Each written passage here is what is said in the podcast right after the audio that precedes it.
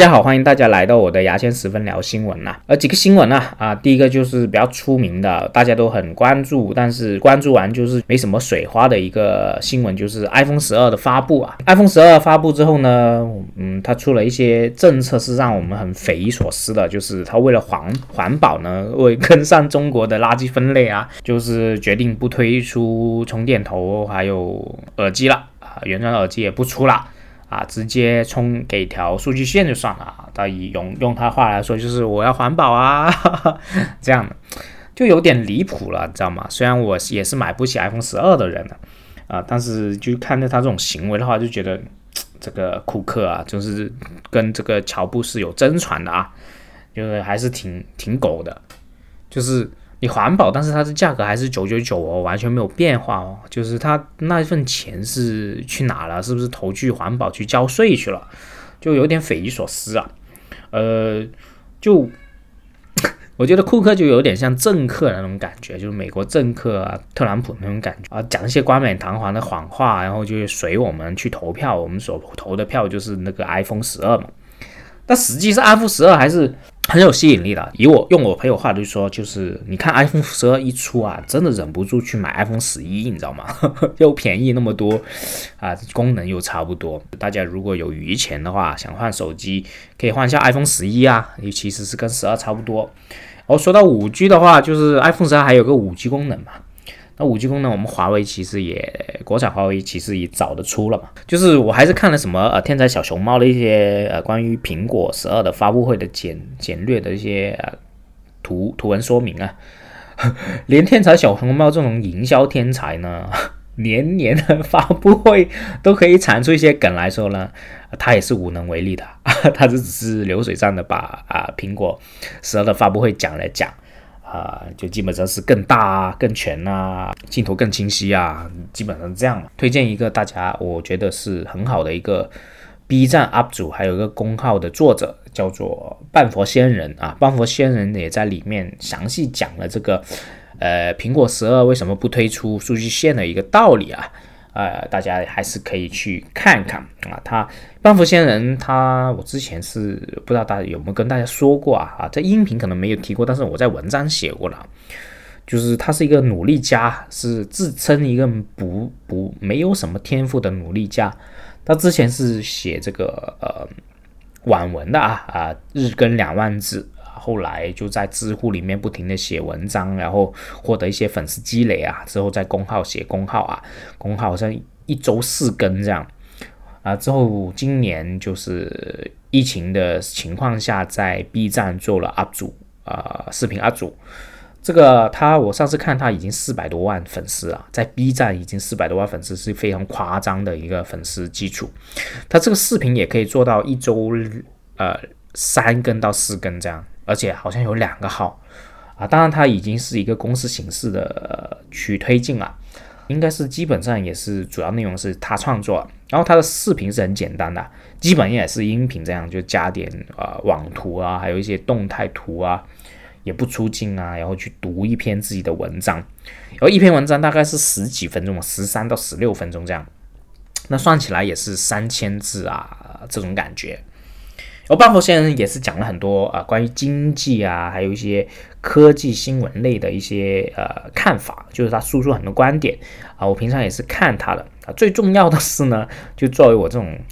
一直想找机会翻身，还有很穷的一些自由职业者呢，他的公号每次都有一个抽奖啊，就 而且给的奖也是很多的。我上一期好像讲过，就是。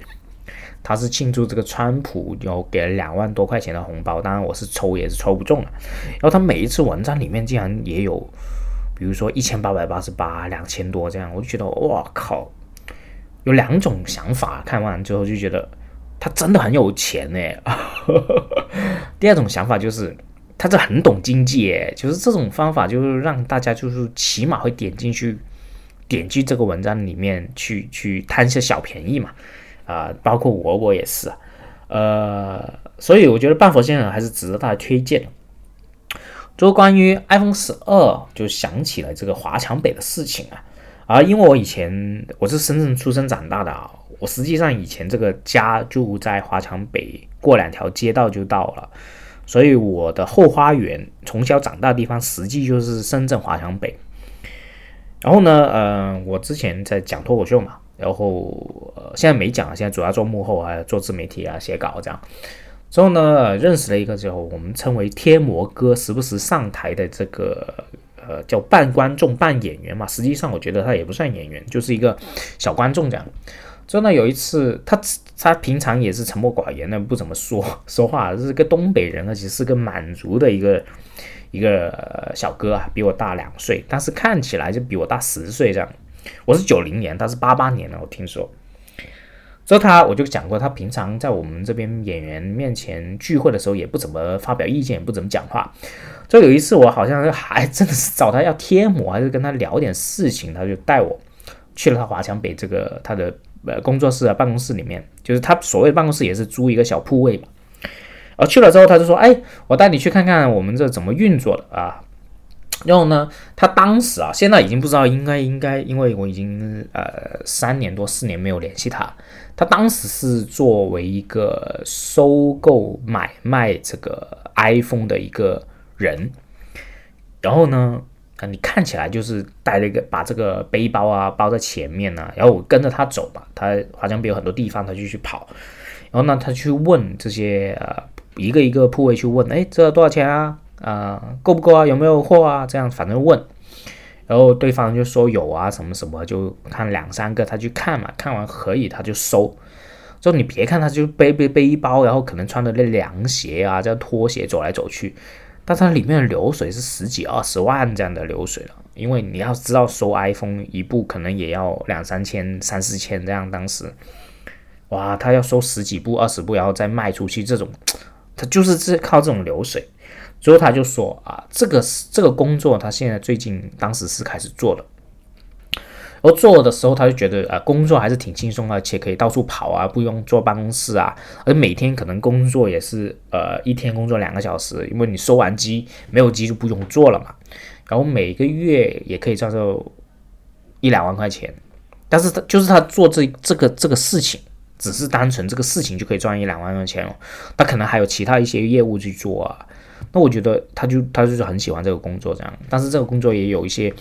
呃，他也跟我讲了，这些工作也有一些风险啊。比如说，他就说在华强北，你很多人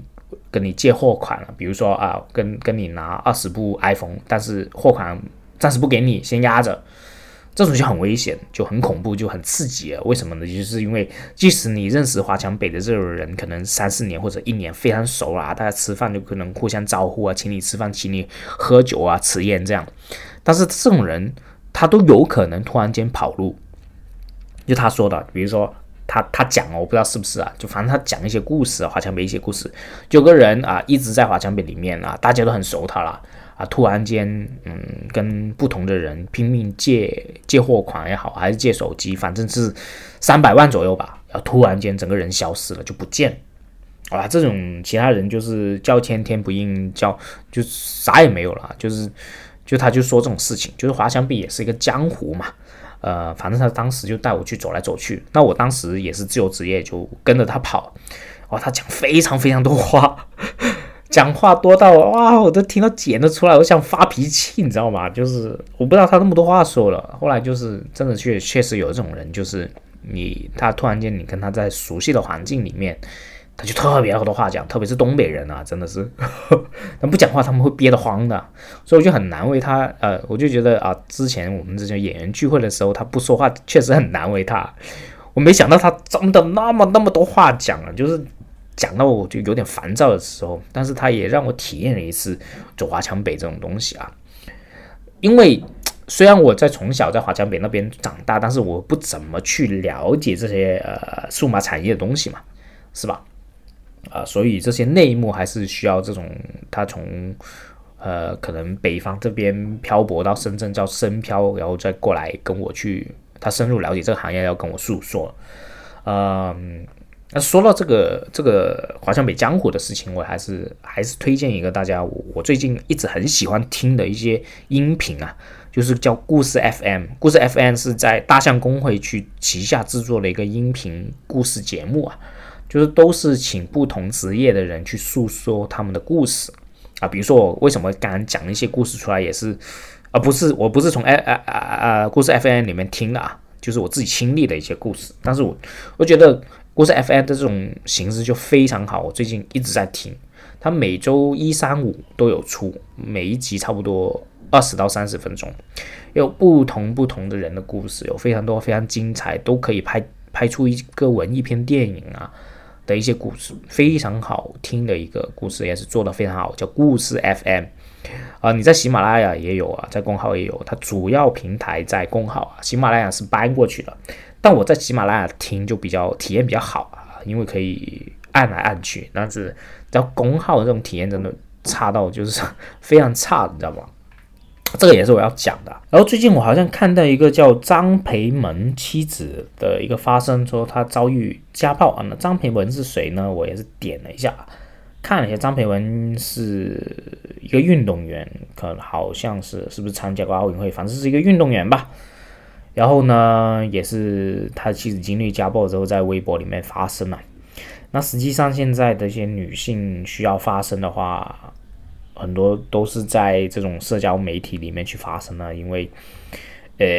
有时候这些证据很难去收集啊。嗯，家暴上次我也讲过了，就是不太好去解决啊，因为，嗯，我觉得唯一解决个办法还是早点看见，早点远离啊，就是止损啊，及时止损，不要因为对方求饶而去原谅他，他，我觉得是。呃，实际上我因为我本身脾气也比较暴躁嘛，嗯，我也有点担心自己会不会去做这种刮耳光的事情。虽然我是从来没有做过，但是我脾气真的很差，呃，所以我一直在反思啊，嗯，确实是作为一个男人，我们去很容易，如果不控制自己的脾气的话，确实很容易做出一些呃这种非常差的这种事情。嗯，我觉得各位男性的一些听众也好，就是你还是要及时反思自己啊。比如说我这种脾气差的人，我真的是非常反思自己的脾气，想尽办法还是想控制一下啊。但是而且有时候控制不住，就会又去反思。呃，甚至我最近在看心理医生，我上次也讲过。我会跟心理医生讲这些问题，就觉得为什么我会充满着愤怒啊？原因是什么？就找出原因，然后去面对它，要想办法怎么解决。然后我看见这个呃妻子，这个运动员妻子发生之后，这个运动员肯定也是不会承认去错误的。这种就是一个典型的这个逃避责任的一个人呐啊，这种人真的是早点远离啊！真的是我也没办法，因为。嗯，可能大家会认为什么恶有恶报这些，我刚刚讲了，我听了很多故事 FN 的一些故事啊，我我会越来越觉得，包括最近一些人生经历啊，这几年人生经历，我会越来越觉得没有恶有恶报，善有善报这个事情啊。很多坏人会幸福的过一辈子的，他内心怎么精神怎么想，我不管，我看不出来，什么内心会被惭愧感折磨，这些我看不出来，但是。确实是很多坏人可以非常幸福长寿的过一辈子，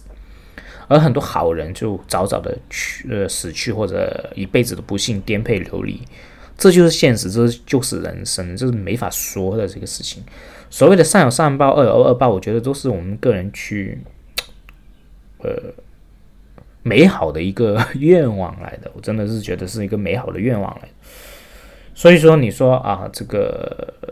运动员妻子发生之后，这个运动员会不会有什么事情？我甚至觉得可能是别人警告一下，甚至没有什么广告接就算了。但是他在这个行业里面应该是没什么影响。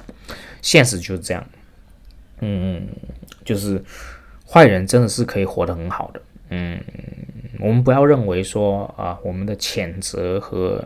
责骂他，他就可以获得自己的报应。嗯，我个人认为是没什么可能的。嗯，我是作为一些更愿意是以牙还牙这种行为去去去想啊，当然我还没想到解决方案，只是我内心是想以牙还牙的啊，就是别什么原谅不原谅，你有没有什么办法应回他呢？就是他家暴，那请不请的人去去打他呢？我去讲啊，随便讲而已啊，基本上是这种想法。当然这也是我的愤怒的一个原因啊，就是我不知道为什么我一直对一些很多事情在愤怒啊，我也会最近去看一下心理医生去找一下答案呢。我最近还看了一些书，叫做《少有人走的路》，它也是讲这些原生家庭影响你的行为啊，还有一些你的性格影响你的行为的一些事情。这个我已经看到第三本书了，他一共出了八本书。啊，这位作者是一个心理医生啊，有很多案例是非常丰富的心理医生，美国的一个心理医生啊。然后，嗯，从第一本一九七几年出到现在啊，用一辈子时间去出少人走的路。好，希望大家如果对自己的脾气也好、性格也好，还有这心理的烦恼，如果你不想那么直接去看心理医生的话，是可以先看这本书找找答案的。而这本书的一二本我都非常认真去看，而第三本是关于一种心灵和宗教的，因为宗教对我来说没什么疑惑，我也不太信宗教。啊，虽然最近是找了一个佛教去准备去学习和应该会信这个佛教，但是我还是接触不多嘛，所以就感受不太深，就快速看了一下。但是，一二本我觉得是非常对我非常有用的啊，我希望大家如果有兴趣，还是可以看一看。好，基本上是这样啊，还是会从新闻里面延伸一些故事和一些看法给大家。我可能不会那么广泛的把很多很多新闻都堆在一起讲啊。嗯，有些新闻有看法，或者有些新闻敏感的，我就不讲了啊，按下不表。嗯，基本上是这样啊啊，就就这样吧，拜拜。